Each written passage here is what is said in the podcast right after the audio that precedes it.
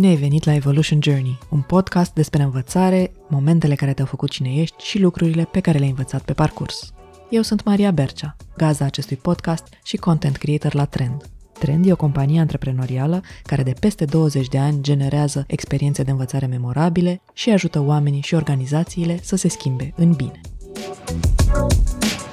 În acest episod îl am alături de mine pe Laurențiu Mihai Penca, antreprenor în domeniul construcțiilor și amenajărilor interioare și fost superstar în adolescență. La 17 ani făcea parte dintr-una dintre cele mai cunoscute trupe muzicale din România, Animal X. Dacă ai între 25 și 50 de ani și n-ai trăit fără televizor, e aproape imposibil să nu fi auzit de Animal X. Erau băieții ăia cu nume ciudate care cântau house și dance la începutul anilor 2000, umpleau stadioane și se rupeau în scheme de breakdance. Numele de scena lui Laurențiu era Vierme. După niște ani intensi de concerte, premii, fani și celebritate, între 2000 și 2004, a urmat o perioadă de stagnare pentru trupă, în care Laurențiu s-a ocupat de producție muzicală și a avut ceva tangențe cu lumea afacerilor. A urmat un revival Animal X de prin 2008 cu un sound mai puțin mainstream. Trupa nu s-a destrămat după aceea, dar prin 2013 fiecare a apucat-o pe drumul lui. A lui Laurențiu a fost antreprenoriatul. În 2015 a format Corp Construct, o firmă de amenajări interioare premium, iar câțiva ani mai târziu Metaliero, care producea la comandă confecții metalice, de exemplu mobilier sau corpuri de iluminat. Sunt domenii grele, dominate de muncă fizică, în care oamenii pricepuți sunt puțini și pot oricând să plece să lucreze în afara țării. Dar Laurențiu a modelat compania după propriile valori, responsabilitate, toleranță, empatie, cooperare și a construit o comunitate în care le pasă tuturor de ceea ce fac și vor să obțină un rezultat cât mai bun. Așa că reușește să-și păstreze echipa, uneori chiar să aducă înapoi din străinătate muncitori buni. Nu o să vă mint, m-a atras la început ideea acestui interviu tocmai pentru că Laurențiu Penca era vierme de la Animal X. Dar felul în care abordează el leadership-ul într-un domeniu în care în România regula e să nu ieși din cuvântul șefului, a făcut ca episodul ăsta de podcast să fie valoros și pentru fanii de altă dată și pentru antreprenorii de acum. Vă invit să-l ascultați. Bună, Laurențiu! Bine ai venit la Evolution Journey! Bună, Maria! Bine te-am găsit și bine v-am găsit! Uite, vreau să încep cu o întrebare simplă, sau în fine, nu e chiar simplă. Cum te descrie într-un minut cuiva care te cunoaște pentru prima dată? Uhu, să vorbesc despre mine, nu? Bun, cred că am devenit uh, o persoană cu un interior uh, destul de liniștit. A, au fost multe furtuni în trecut, acum am reușit să recalibrez în mare parte. Sunt o persoană tolerantă, disciplinată, mai disciplinată, responsabilă, înțelegătoare, îmi iubesc semenii și uh, încerc să-mi trăiesc viața cu sens. Nu știu dacă de unde vreau eu să începem povestea este zona de furtuni, dar vreau să începem discuția din momentul în care aveai tu 15 ani, erai da. la Constanța. Cool, da. Și ți-ai făcut o trupă. Nu mi-am făcut o trupă, am construit un grup împreună cu colegii mei am transformat un vis în realitate și de acolo a început o călătorie în univers frumoasă.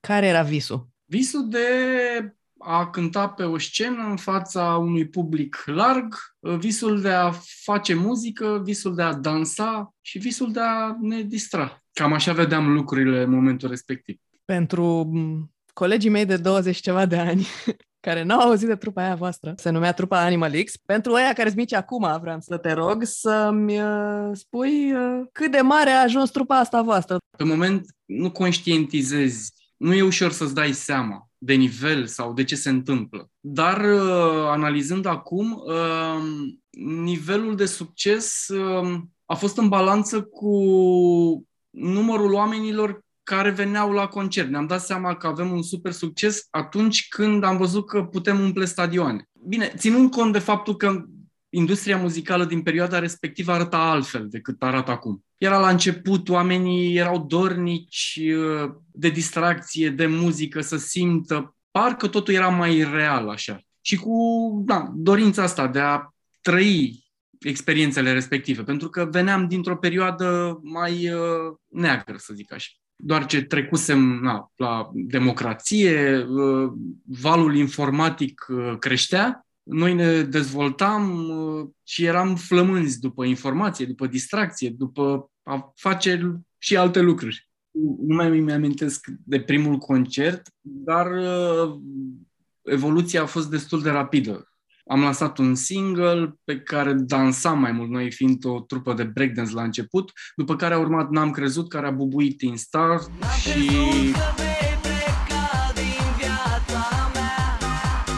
la fiecare concert umpleam discotecile, piețele de la primul single. A fost așa, a avut un impact foarte mare. Eram peste tot, televiziuni, reviste, single-urile uh, se auzeau peste tot la radio, la televiziune, în piețe, în piețele unde se vindeau casete, erau tarabele respective, dacă îți mai aduce aminte.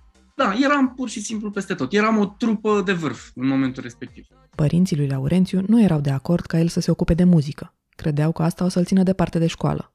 Așa că Laurențiu a plecat de acasă și a locuit o vreme cu unul dintre colegii de trupă, Șerban Copoț, hienă de la Animalix.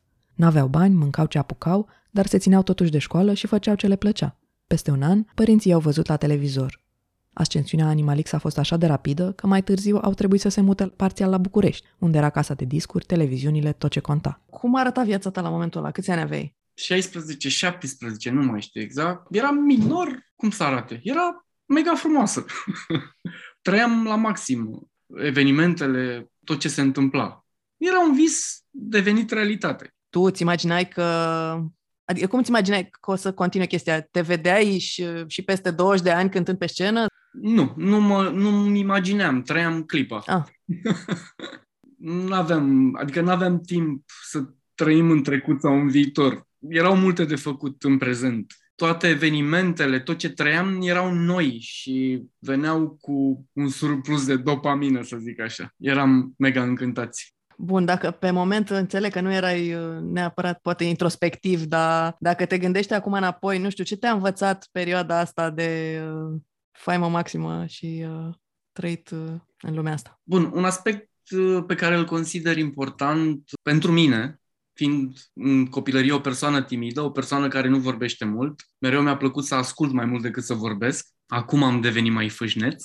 Am învățat că um, pericolul este real și frica este doar în mintea mea. Mi-am dat voie să calc în gol. De fapt, am fost nevoit în timiditatea mea să calc în gol către noi teritorii, să capăt încredere în mine și să-mi dau seama că acel moment în care eu calc în gol, de fapt, înseamnă o dezvoltare a unei abilități sau o evoluție în ceea ce privește caracterul meu, în ceea ce privește personalitatea mea uneori nu prea aveam de ales, pentru că mă trezeam în fața unor situații noi și era nevoie să acționez. În felul ăsta mi-am întărit uh, forțele, să zic așa, și ușor, ușor am ieșit din zona asta timidă. Personalitatea mea este înclinată către introversie și nu cred că se va schimba vreodată, dar am reușit să gestionez toate situațiile, circumstanțele, evenimentele, cu succes, cu mai puțin succes.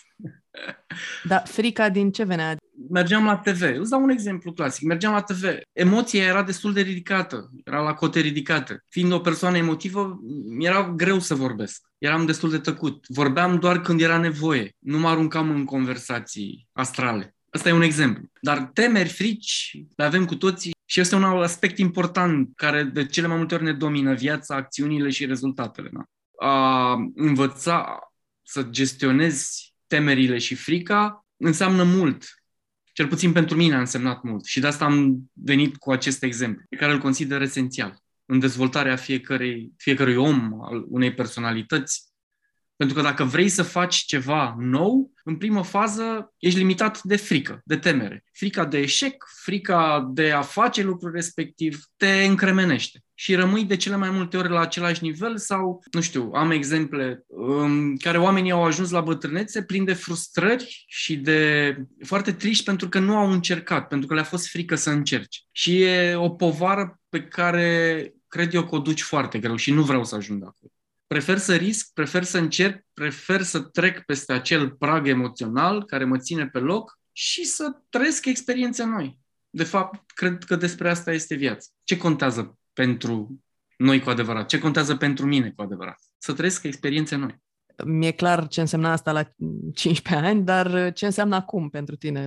De la diverse activități personale, hobby-uri și lucruri mai mult sau mai puțin extreme, până la dezvoltarea de noi business-uri, de a forma noi relații de calitate mai bună, de a avea curajul să mă deschid în fața oamenilor și să îmi pun sufletul pe masă și să am încredere și să-mi asum această responsabilitate în ideea în care uneori oamenii ne pot dezamăgi atunci când te deschizi în fața lor.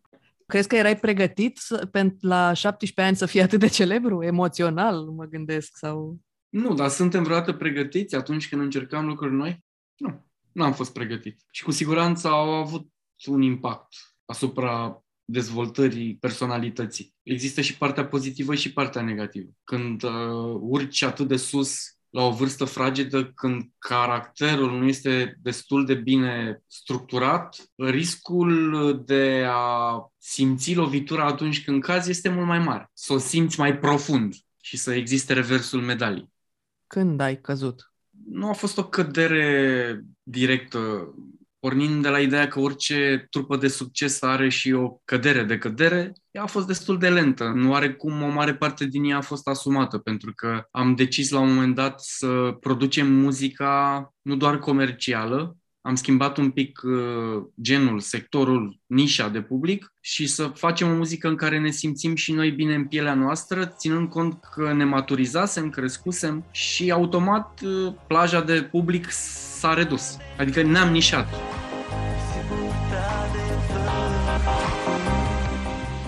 intrând într-o zonă de rock, drum and bass, alternativ, chitări în priză, instrumente live, adică nu mai erau toți acei oameni care cântau și dansau pe muzica Eurodance, House din perioada în care ne-am lansat. Muzică pentru mase. Căderea n-a fost, n-a fost o cădere bruscă, adică nu ne-am oprit. Și cum și treaba cu trupa, nici în momentul de față nu am zis, ok, trupa s-a destrămat sau am...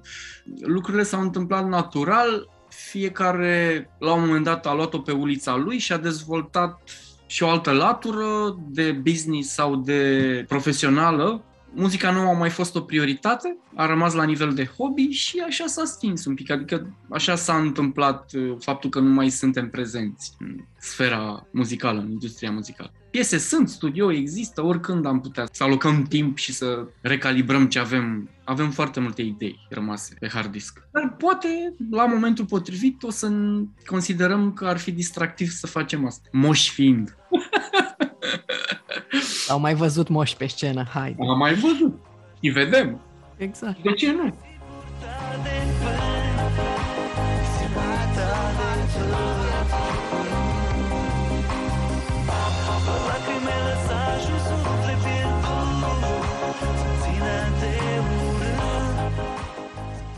ai avut și un business de producție muzicală, uh, de ce n-ai continuat în direcția aia?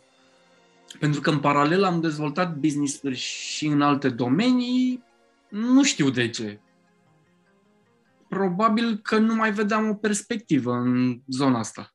Adică felul în care vedeam producția muzicală și stilul de producție, ceea ce produceam, nu era tocmai o muzică care să aducă mulți bani. Iar pentru a, nu știu, avea o viață decentă și pentru a, nu știu, a obține niște lucruri, ai și o dependență financiară. Da, în perioada de cea mai de glorie făceați bani? Adică era, funcționa foarte bine și din punctul ăsta de vedere? Da, am făcut și bani, nu am făcut nici bani. Aveam, gândește că la 17 ani, 18 ani, gestionam niște sume fabuloase. Păi și cum le gestionai? Adică ce înseamnă că le gestionai? Că le aveai și le cheltuiai sau că... Cheltuindu-i. sau jonglam cu niște Rulai. sume niște sume. Rulam, rulam, da, da, da. Când te întrebasem despre celebritate și ai zis că sunt și uh, cu pozitiv și cu negativ, mai e ceva în zona aia? Adică un efect pozitiv când mă refer la partea negativă, mă refer la faptul că atunci când ajungi la un punct culminant și după aia intri într-o zonă de stagnare, cu siguranță la nivel inconștient se întâmplă o recalibrare și apar niște nemulțumiri și pentru că nu mai ești acolo în uh, primul val și oarecum sunt frustrări, e, e un cumul de factori. Dar tot nu aș vedea o negativă, pentru că orice eveniment, și dacă reușești să vezi partea plină a paharului, are multe beneficii. Înveți foarte multe lucruri și dintr-un eșec. Toate experiențele trăite de mine în trecut au o valoare foarte mare. Și momentele de succes și momentele de cădere. Am învățat foarte multe lucruri analizându Evenimentele din trecut, experiențele mele m-au făcut să fiu cine sunt acum. Îmi asum asta, sunt recunoscător și sunt bucuros și mulțumit pentru viața pe care am avut-o în trecut și o am și în continuare. Chiar pot să zic că am avut o viață grozavă și acum am ajuns în punctul vieții în care sunt mulțumit de mine, am ajuns la un nivel de maturitate în care să mă accept, să fiu recunoscător pentru ceea ce sunt și ceea ce am și să reușesc să gestionez tot ce se întâmplă în jurul meu cu o maturitate sau cu o înțelepciune emoțională necesară pentru o viață împlinită. Mi-ai zis și data trecută când am vorbit des- că dezvoltarea emoțională e un fel de temă importantă pentru tine. Care au fost niște etape în domeniul ăsta? Ce s-a schimbat? Uh, mi-e foarte greu să stabilesc niște etape. Au fost momente în viață când uh, am acționat, au fost momente în viață când m-am simțit blocat, au fost momente în viață când am conștientizat și au fost momente în viață când am mers pe pilot automat, ghidat de instinctele și de emoțiile mele și de impulsurile mele. Revenind la conștientizare, să văd exact ce simt, de ce simt, ce e de făcut, care sunt motivele pentru care simt aceste emoții. Nu pot să structurez acum a fost așa, de la 18 la 25 a fost așa. Da, totul a fost într-o pantă lentă de creștere, să zic. Am trecut prin multe clipe destul de grele care au rămas care au lăsat urme pe suflet, să zic așa. Dar uh, sunt inevitabile viața. Viața e și despre suferință și despre a învăța cum să gestionăm momentele de criză sau momentele de suferință. Aici e, cred că, un punct cheie pentru a avea o viață împlinită. Și zona de recunoștință. Să fim recunoscători și pentru cele bune și pentru cele rele și să reușim să vedem perspectiva pozitivă și în întâmplările mai puțin fericite, nu? Dacă reușim să le vedem. Asta m-am străduit eu tu acum uh, faci business, practic, antreprenoriat. Par a fi două viteze de croazieră, așa cumva foarte diferite. Știi uh, ce vorbeam mai devreme cu muzică, concerte, fani uh, și așa mai departe, celebritate. Zona de mai multe reală. Așa. Versus ce faci acum, adică business într-un domeniu care nu e foarte glam, așa, adică... E glam la final, adică rezultatul final e glam. Dar Până acolo e mult praf și multe provocări. Businessul lui Laurențiu, Corp Construct, a început în 2015 și face amenajări interioare premium. Cum ai ajuns aici? Am ajuns aici speculând o oportunitate. Am dezvoltat la un moment dat împreună cu fosta mea soție și cu o parte din familie am lor un bar în centru istoric am abordat dintr-o perspectivă arhitecturală, adică am decis, ok, nu facem noi aici, punem cinci scaune și facem o cafenea. Hai să facem un proiect de design interior. Și am uh, discutat cu un designer arhitect la momentul respectiv. Acel arhitect ne-a făcut proiectul. Ok, acum urma partea de implementare. Și a fost destul de greu să implementăm un proiect la nivelul ăla. Era o amenajare premium cu un buget destul de generos și nu găseam cu cine să-l executăm. Și am zis, opa, stai așa că nu e așa. E loc aici. Ok. Prin curte, căsuțe de lemn, foișoare, cuptoare, ce am mai făcut eu pe acasă în momentul respectiv, tot nu găseam să fac chestii mișto. Și după vreo 2-3 ani, când s-au întâmplat niște schimbări în viața mea, am ajuns într-un punct în care am vrut să restartez tot. Am închis orice discuție cu tot ce se întâmplase în trecut și am zis, ok, o iau de la zero, pornesc un business nou și a fost ideea asta de business în amenajări interioare premium. Să facem proiecte premium și să dezvoltăm o comunitate de oameni competenți, să dezvolt tribul meu, să zic așa, cu care să fac lucruri frumoase, excepționale, la un alt nivel. Și așa am ajuns să facem ce facem acum. Da, de ce ai vrut să o iei de la zero la momentul ăla? Am simțit nevoia de un reset. A fost o cădere, să zic așa, un divorț, o cădere, nu știu, emoțională, mentală și am vrut să reconstruiesc. Și a fost momentul potrivit. Cum vorbeam, nu se întâmplă doar lucruri roz. Am făcut un copil, copilul avea un an de zile atunci când s-au încheiat relația. A fost destul de delicată și chiar am avut nevoie de un reset și de o recalibrare și de o nouă abordare și de o maturizare la un alt nivel. Bun, și în businessul ăsta, ce a fost greu la început? Ce a fost greu la început e greu și acum.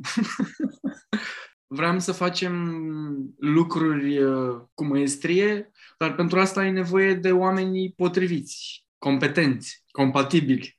Și a fost destul de greu să găsesc persoanele potrivite, adică um, mi-am dat seama încă din start că recrutarea stă la baza succesului, fiind dependenți de resursă umană, de resursă umană cu competențe înalte. Cum școala de meserii pe mai multe domenii în România nu mai există, abilitățile sau uh, cunoștințele tehnice se transmit acum de, de la om la om. Cine e dispus să învețe, învață, cine nu, continuă cu alte obiceiuri clasice prin domeniul ăsta. Asta a fost provocarea și este în continuare identificarea și um, susținerea unei bune relații și păstrarea oamenilor. De asta am și construit de la început pe o fundație solidă, cred eu.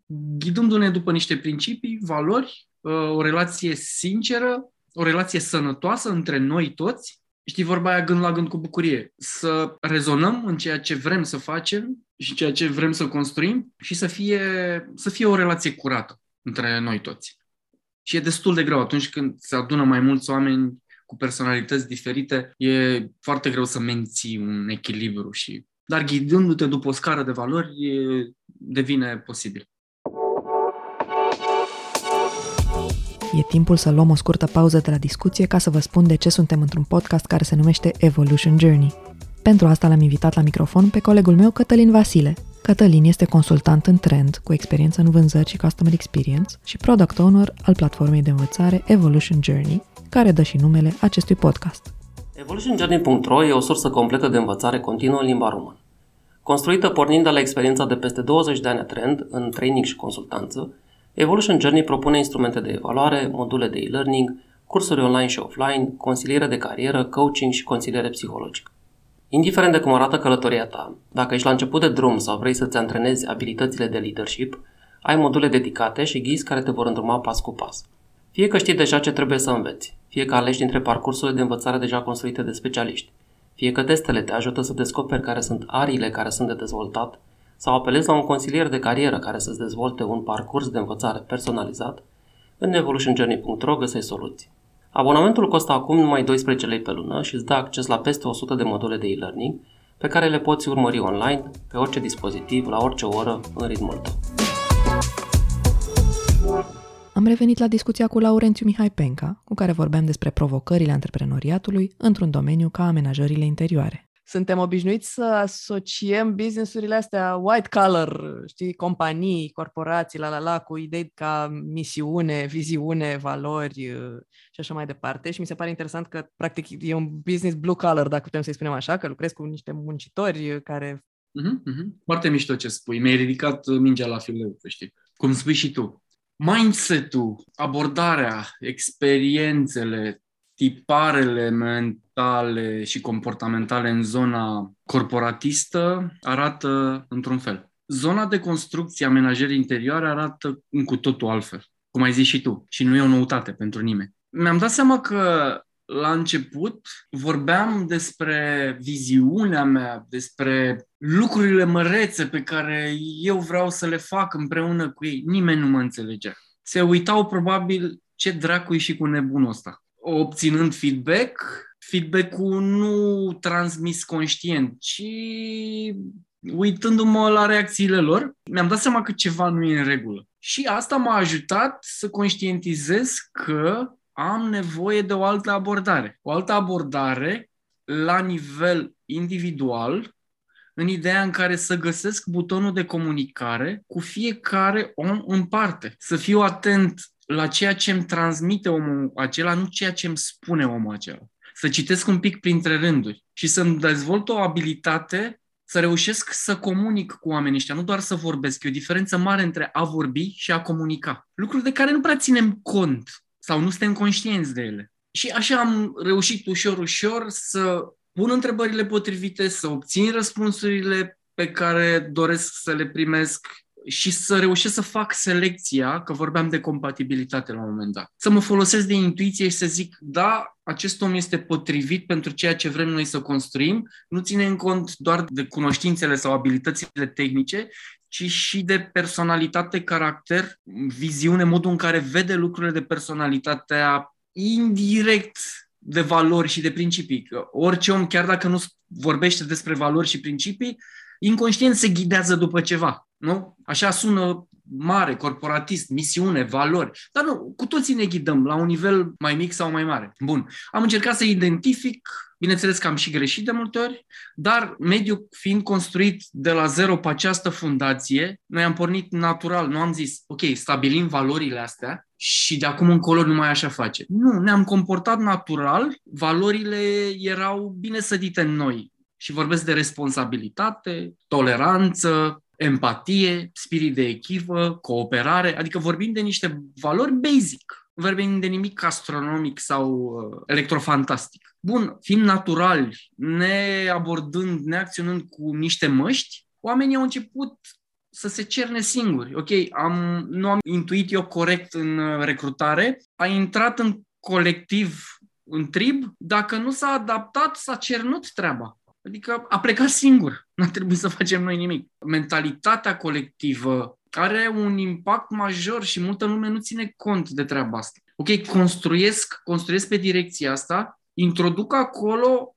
pe cineva care este potrivit. Dacă nu este potrivit, ne pierdem timpul, ne consumăm resurse emoționale inutil. De asta am zis gând la gând cu bucurie. Dacă nu nutrim aceleași gânduri, aceleași valori fundamentale, nu are sens să mai stăm de vorbă. De ce să ne pierdem timp? Hai să ne vedem de viața noastră că nu ne căsătorim, știi? Cum îți dai seama la început? Cum arată o discuție între tine și un om pe care te gândești să-l angajezi? Îmi dau seama și nu-mi dau seama. Îți dai seama, pun niște întrebări, pun întrebări care nu au legătură neapărat cu întrebările clasice din recrutare, din uh, departamentul HR. La noi nu există așa ceva, departament. Bine, nici suntem de mărimea aia. Dar departamentul HR sunt eu eu îmi fac timp.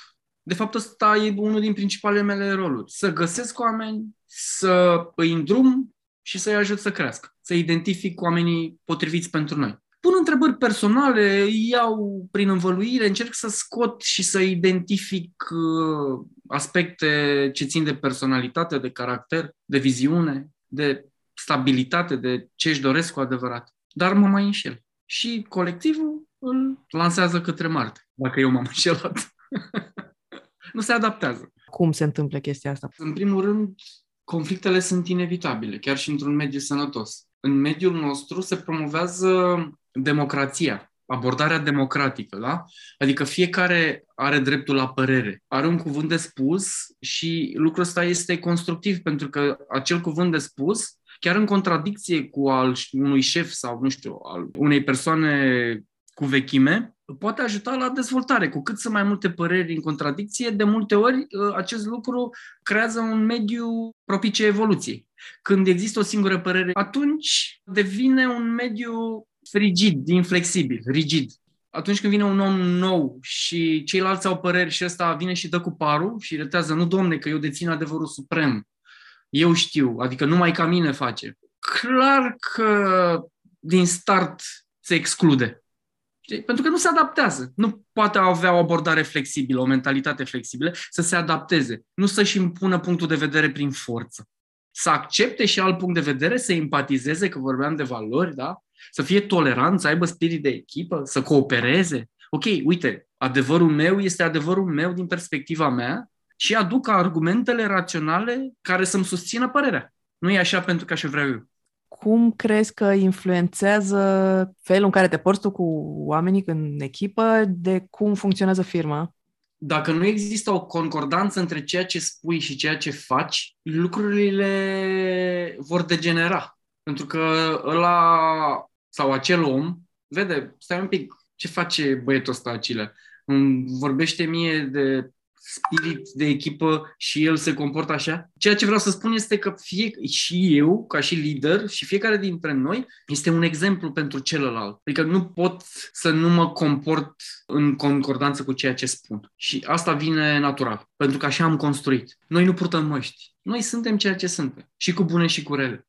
Uh, nu am avut niciodată o abordare dictatorială. Dacă spun un punct de vedere, nu îl impun. Las la alegerea fiecăruia, dar să-și asume responsabilitatea pentru deciziile și acțiunile lor. Nu critic și nu judec greșeala mi-o asum alături de ei dacă își asumă acea responsabilitate pentru greșeala pe care au făcut-o și dacă învață din acea greșeală. Niciodată n-am certat pe nimeni pentru greșeala pe care a făcut-o. Am încercat să-l ajut să conștientizeze ce s-a întâmplat acolo și să vedem ce putem face în viitor și ce putem extrage din acel eveniment, acea întâmplare, care să ne fie benefic nouă și celorlalți, ce putem împărtăși. Și atunci oamenii se relaxează. Stabilești sau construiești o relație de încredere. Omul când greșește, nu o să-i fie frică să vină să-ți spună, băi, am greșit. O să fie deschis și o să fie dispus să discute cu tine. Asta consider eu o relație de încredere sănătoasă. Să avem deschiderea de a ne pune sufletul pe masă, să discutăm curat, sincer, fără să o luăm personal. Face diferența. Să mă pun în locul celuilalt, să empatizez cu el, lucruri basic. Dar implică o conștiință de sine destul de dezvoltată. Și nu a fost așa mereu. Am construit, am evoluat, am crescut, am crescut, am crescut. Nu e ușor, dar e sănătos. Durează mai mult, dar este mult mai sănătos. Este o abordare pe termen lung. Sistemul dictatorial în care impui creează un mediu toxic și are efecte și beneficii, dacă le putem numi așa, pe termen scurt. Dar pe termen lung se ajunge în același punct într-o înfundătură, să nu-i zic iad. Uh, știu antreprenori din domenii similare cu al tău care sunt practic ce se numește în uh, business micromanagers. Uh, verifică tot ce fac oamenii, se uită la ei pe camere de când sunt în concediu și sună să se apuce de treabă. Cum reușești să nu faci așa? Totul pleacă de la mentalitatea liderului și de la nivelul de dezvoltare al fiecărui om. Dacă eu am niște convingeri limitative, cum că lucrurile n-ar funcționa decât așa, și nu sunt dispus să fiu flexibil, să testez și alte opțiuni, normal că transmit, dau exemplu, educ în direcția asta. Mie mi-a plăcut să risc, să-mi asum consecințele greșelilor mele și ale oamenilor mei și să fiu deschis, să-i las să învețe să-și asume responsabilitatea, pentru că nu am vrut să fiu lupul care păzește oile. Pe termen scurt poate funcționează, dar pe termen lung nu funcționează am investit timp în a-i ajuta să-și dezvolte aceste abilități, ca eu să pot să fiu uh, relaxat, să știu, băi, l-am lăsat pe Cristi Ion Ionică în proiectul respectiv, la șantierul respectiv și ei muncesc muncesc din spirit de inițiativă, muncesc pentru că sunt conștienți de schimbul nostru financiar, muncă financiar, da? Sunt conștienți că eu sunt alături de ei, că nu fac asta doar ca să-mi uh, hrănesc eu orgoliu sau să obțin niște sume fabuloase, chiar vrem să construim ceva frumos împreună. Și a funcționat. Adică, odată ce oamenii au ajuns să aibă încredere în mine și în ei, la nivel de echipă, unul în celălalt, uh, nu a fost nevoie decât să mă duc o dată sau project managerul să se ducă să stabilească niște linii, ok, e nevoie de claritate, uh, dar ei muncesc, nu... Am mai avut și cazuri nu există mediu perfect. Dar, în general, am putut să-i las și am avut încredere în ei. Acum, nu știu ce s-a... Probabil că s-au mai întâmplat și niște lucruri pe care nu le știu, dar le-am dat încredere. Și eu am trăit liniștit. Nu asta contează.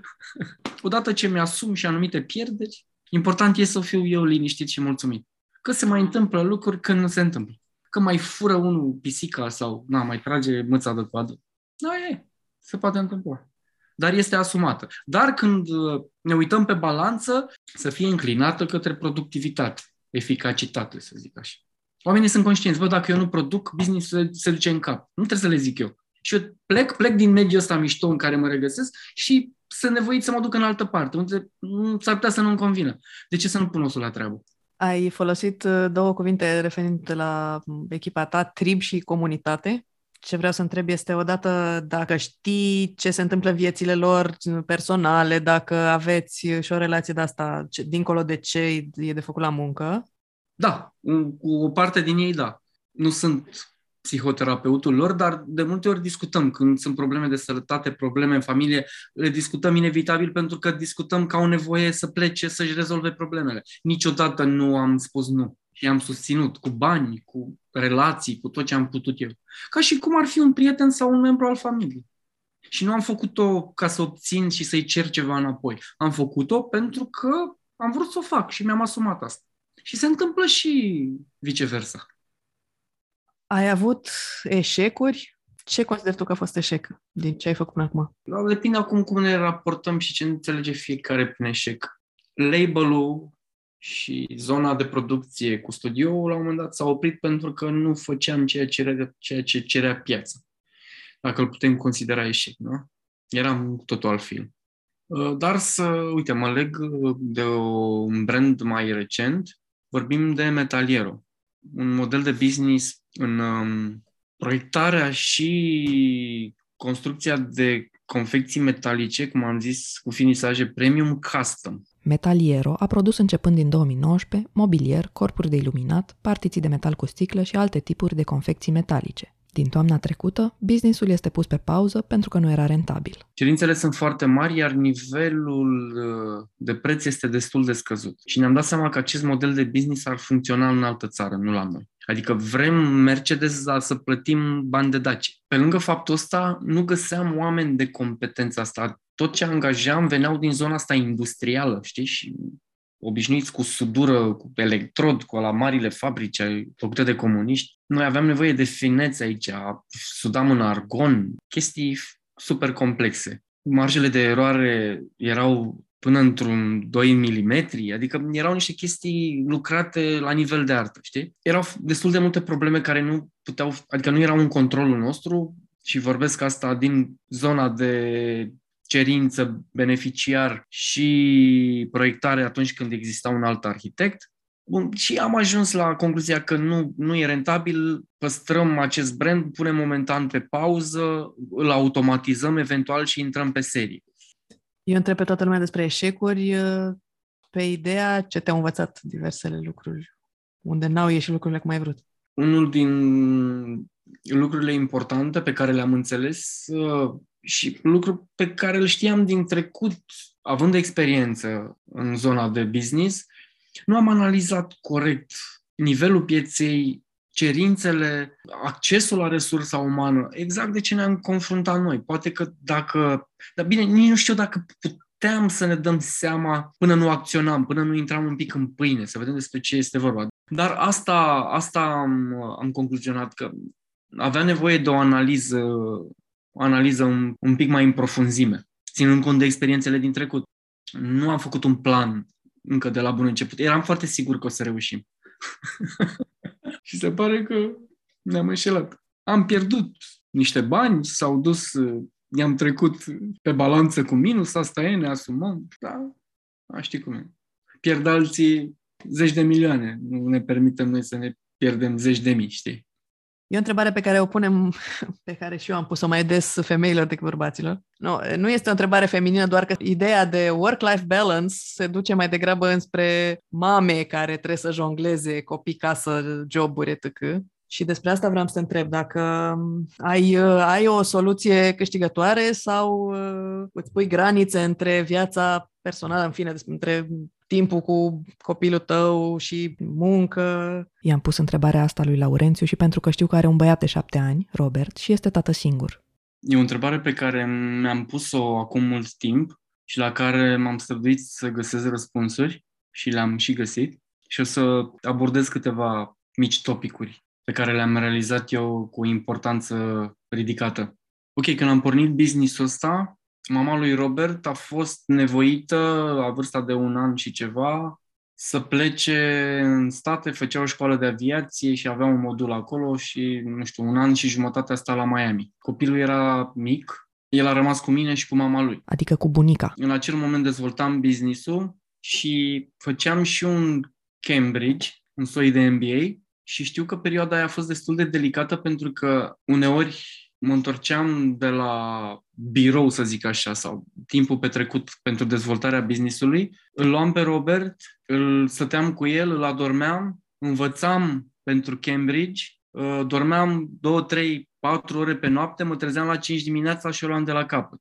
Timp de un an și ceva. La un moment dat, și mintea și corpul tind să pice. Nu pot să o duci așa multă vreme. Și am simțit asta. A fost uh, o perioadă, o pot numi cruntă, dar o perioadă care m-a ajutat foarte mult și o perioadă care a venit cu multă conștientizare, evoluție și satisfacție. Sunt mulțumit de cum am abordat, sunt mulțumit de mine și a dus la o consolidare a încrederii de sine. Am făcut această introducere că este e un exemplu bun pentru ceea ce ai spus tu.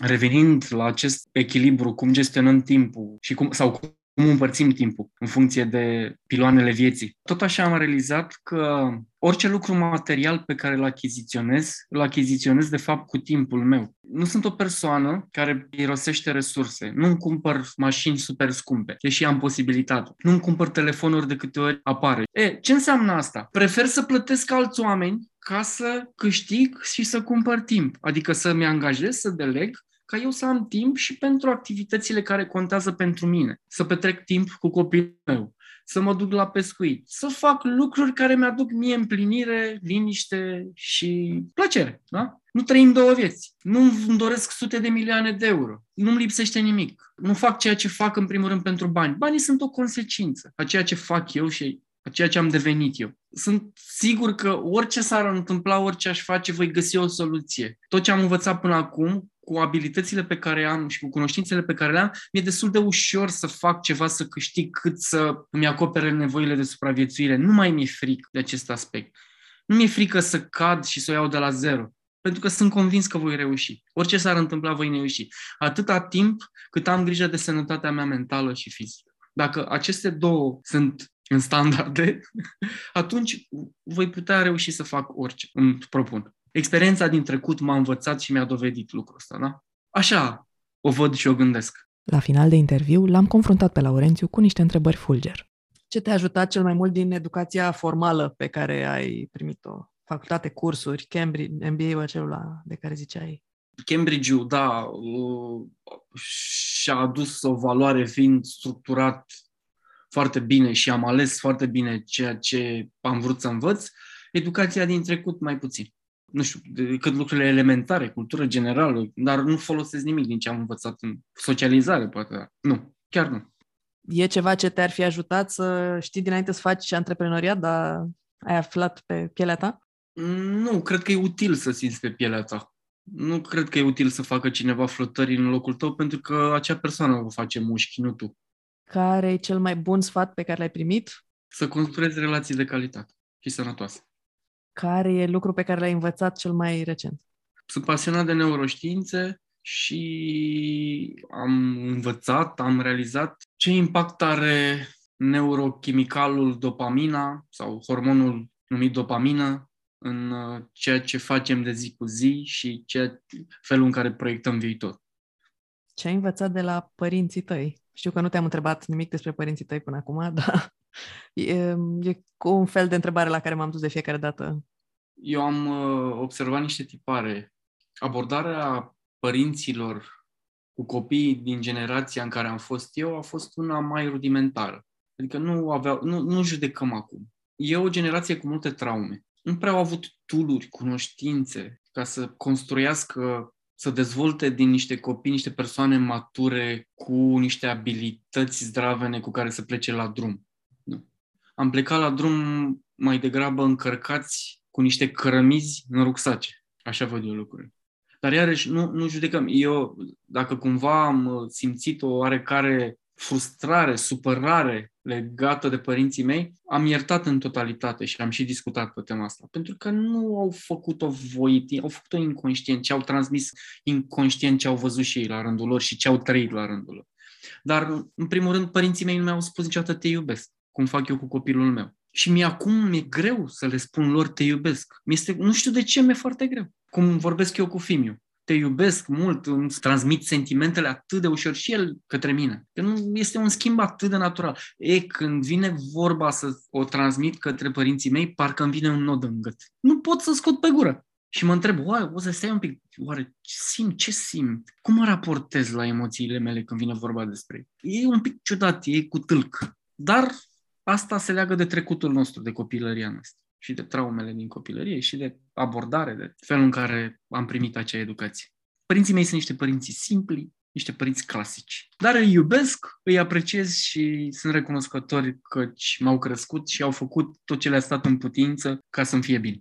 Bun, ultima întrebare. Ce crezi că ai învățat tu de la băiatul tău? Oh, oh, oh. incredibil de multe lucruri, ne-a așteptat, nu mă așteptam să învăț, să învăț atât de multe lucruri.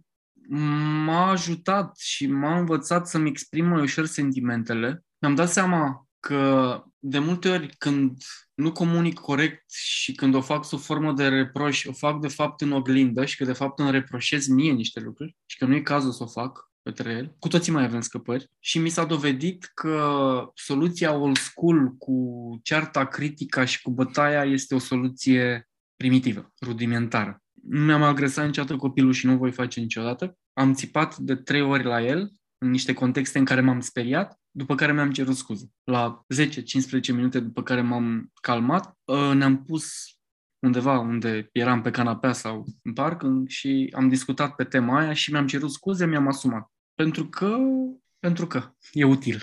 Dar asta duce la o, conștien- la o dezvoltare a conștiinței de sine. Da? Bine, mulțumesc foarte mult! Și eu mulțumesc, salutări și voie bună! Da? Vă pup!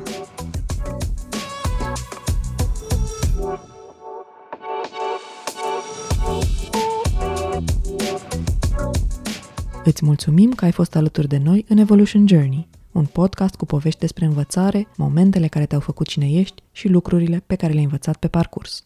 Dacă vrei să ne spui ce ți-a plăcut sau cum să facem mai bine data viitoare, scrie-ne la podcastarondevolutionjourney.ro sau lasă-ne un mesaj în anchor.fm. Ca să nu ratezi următoarele episoade, abonează-te la Evolution Journey Podcast în Spotify, Apple Podcasts, YouTube sau alte aplicații de podcasturi și urmărește paginile de social media Trend și Evolution Journey. Iar dacă poveștile din acest podcast te-au inspirat să-ți continui dezvoltarea, intră pe platforma evolutionjourney.ro, unde îți poți crea propria călătorie de învățare împreună cu ghizii și consilierii noștri. Eu sunt Maria Bercea, gazda acestui podcast și îți mulțumesc că ne-ai ascultat.